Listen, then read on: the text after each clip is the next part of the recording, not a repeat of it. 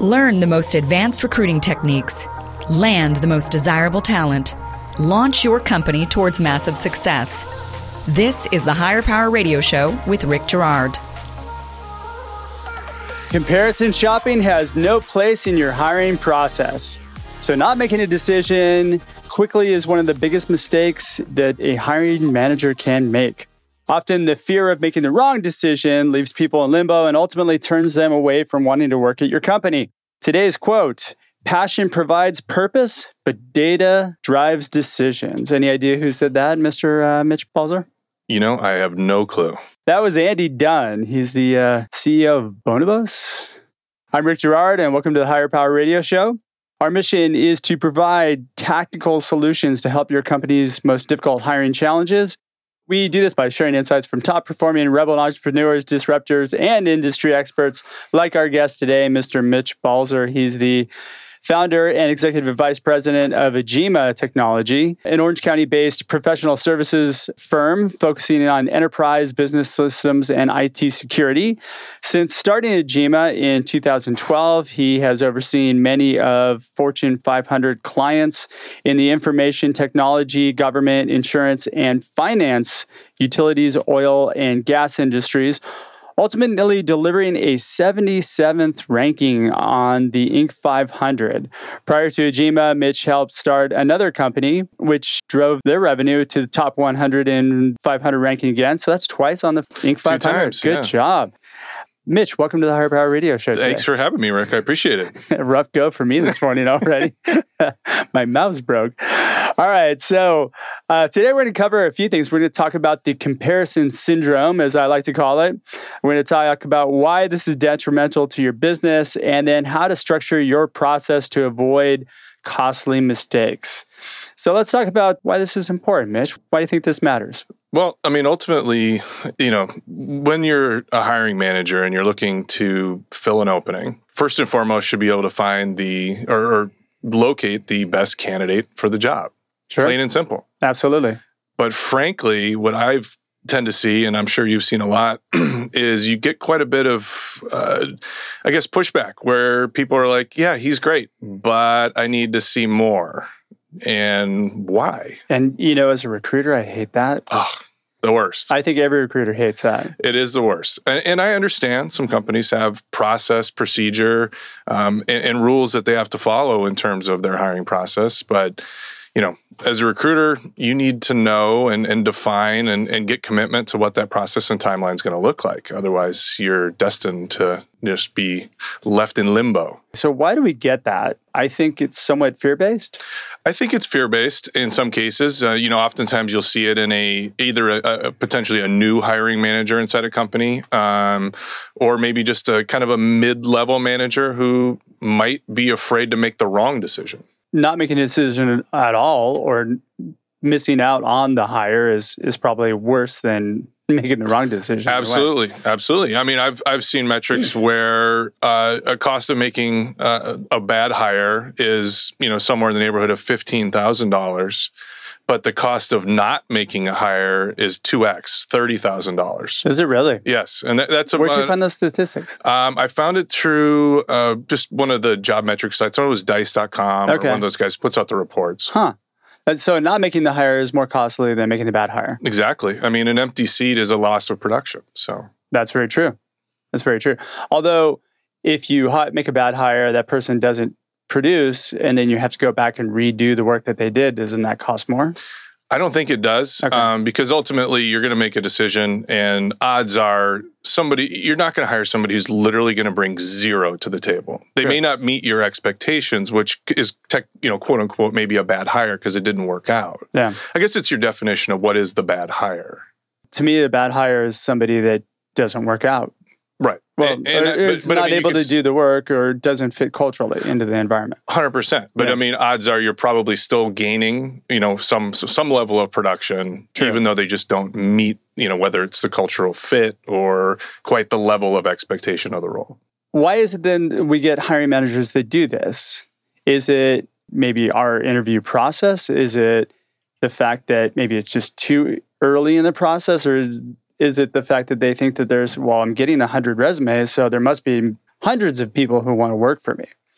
I mean, it's an element of both. Um, I, one, you know, when the, the, they put a job posting out, for example, maybe a corporate posting, and they receive, you know, 125 applicants.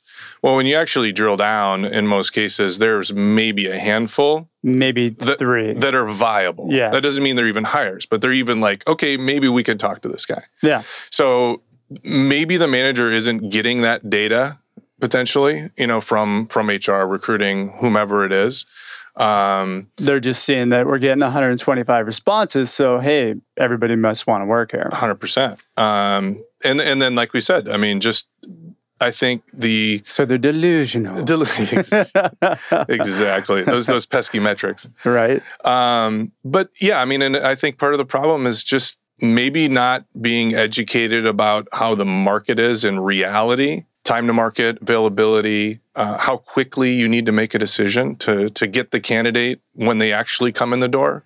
Yeah, because the difference of a day can sometimes kill you. uh, time kills all deals. Yeah.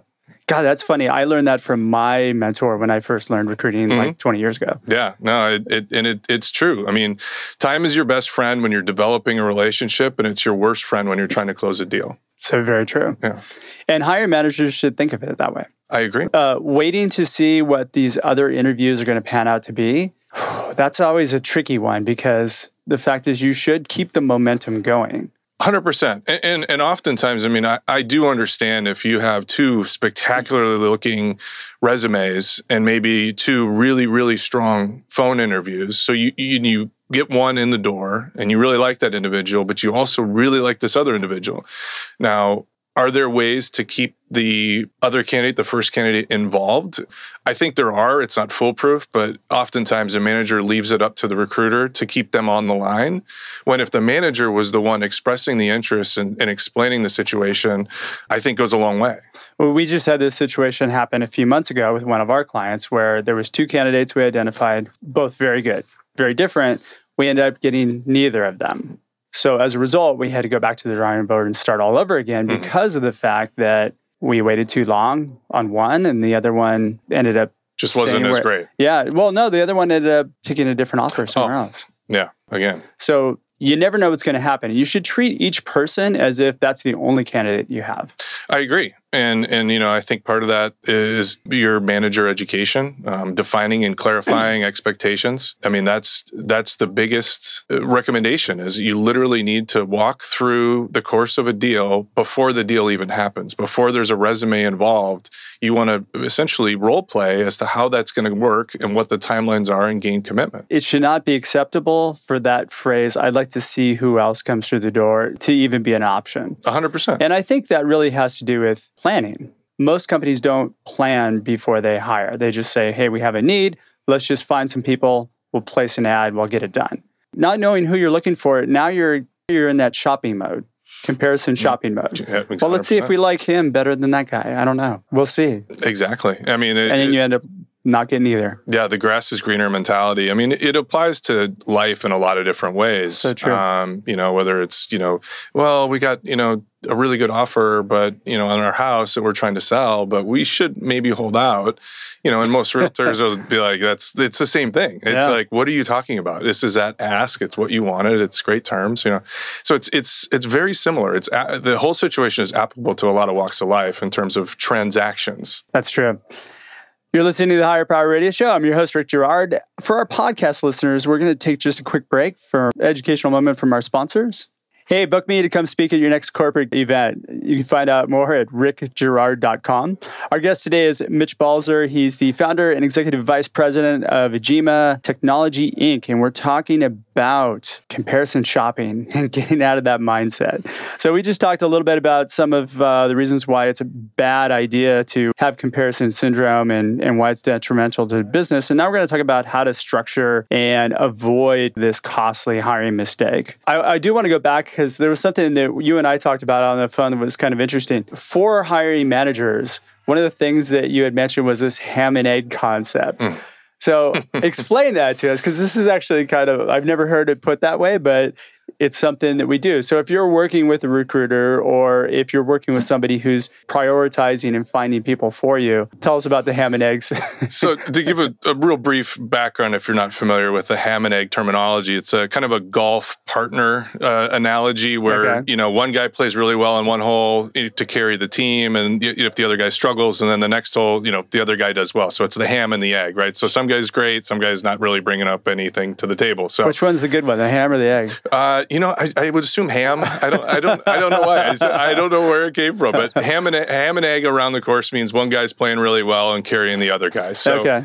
um, to put that into perspective, if a recruiter you know whether it's internal or external it really doesn't matter if they know you're a comparison shopper or you know you need x y and z they're probably going to send if, if they identify a really good candidate and they don't have a second really good candidate well then the alternative is to ham and egg it. So you'll send a candidate you know isn't a fit or doesn't meet the minimum qualifications with the really good candidate so they're like wow this guy's spectacular and then here's my other option it makes the other guy, the other candidate, the, the other option look just all the better. And most of the time, they'll send the not so good candidate first, have you talk to them, and there's your comparison. 100%. Or send them at the exact same time. So the comparison is immediate. Like, wow, I mean, this guy looks amazing because I'm looking at this one that is not amazing.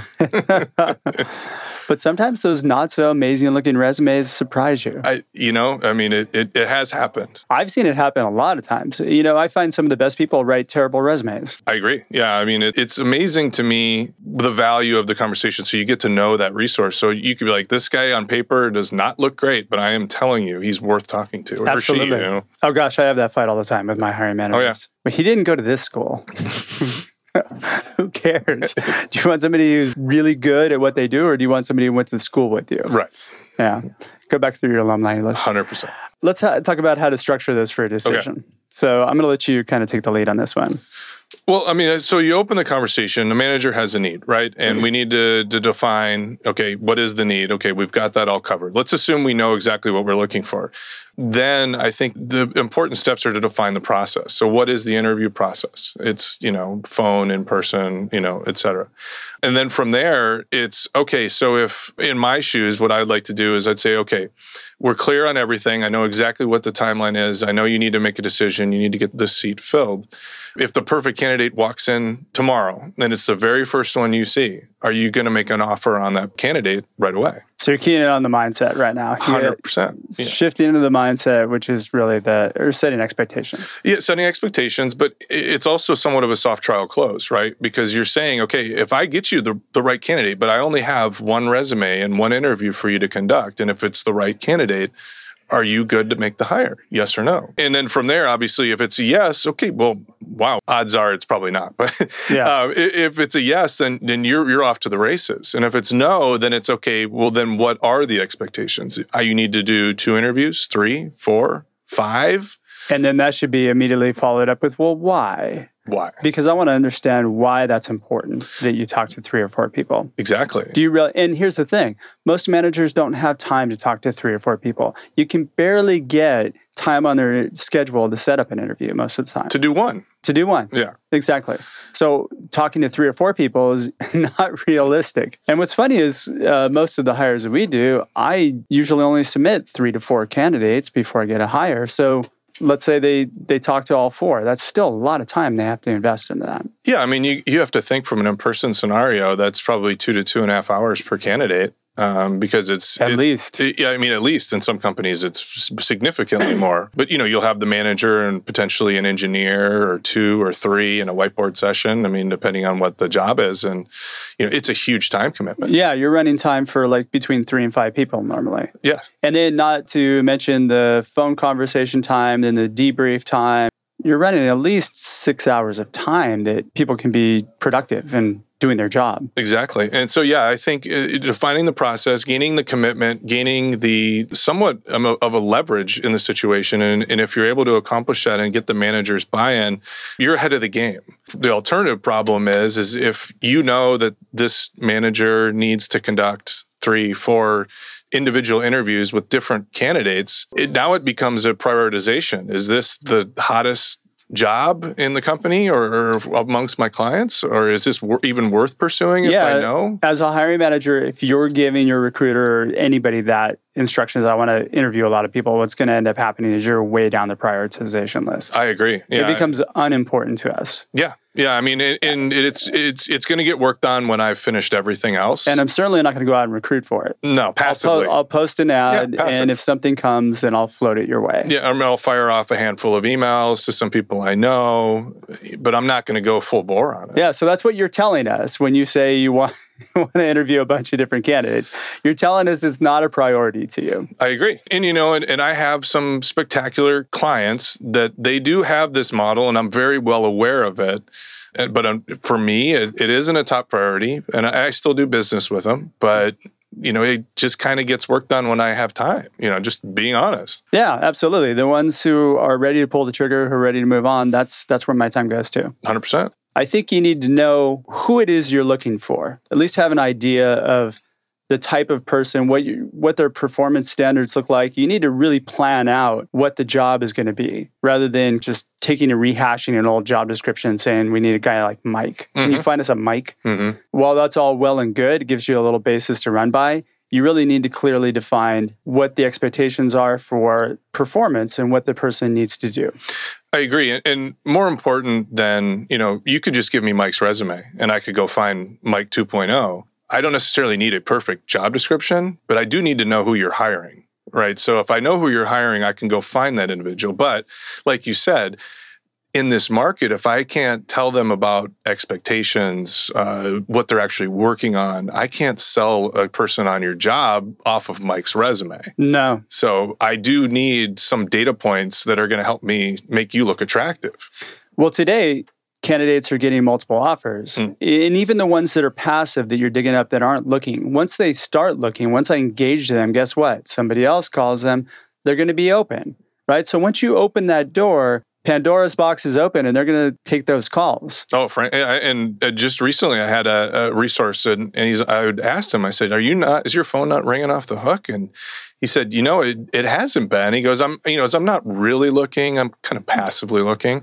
And no joke. The next day, three or four people called him. It's like my my my phones are tapped. Like I, you know, I was like, how does everybody know about this guy all of a sudden? But they probably were working on very similar jobs to what I had. well, everybody's working on tons of jobs, right? Yeah. I mean, the rec load is incredible. The market's incredible. There's a lot of opportunity out there.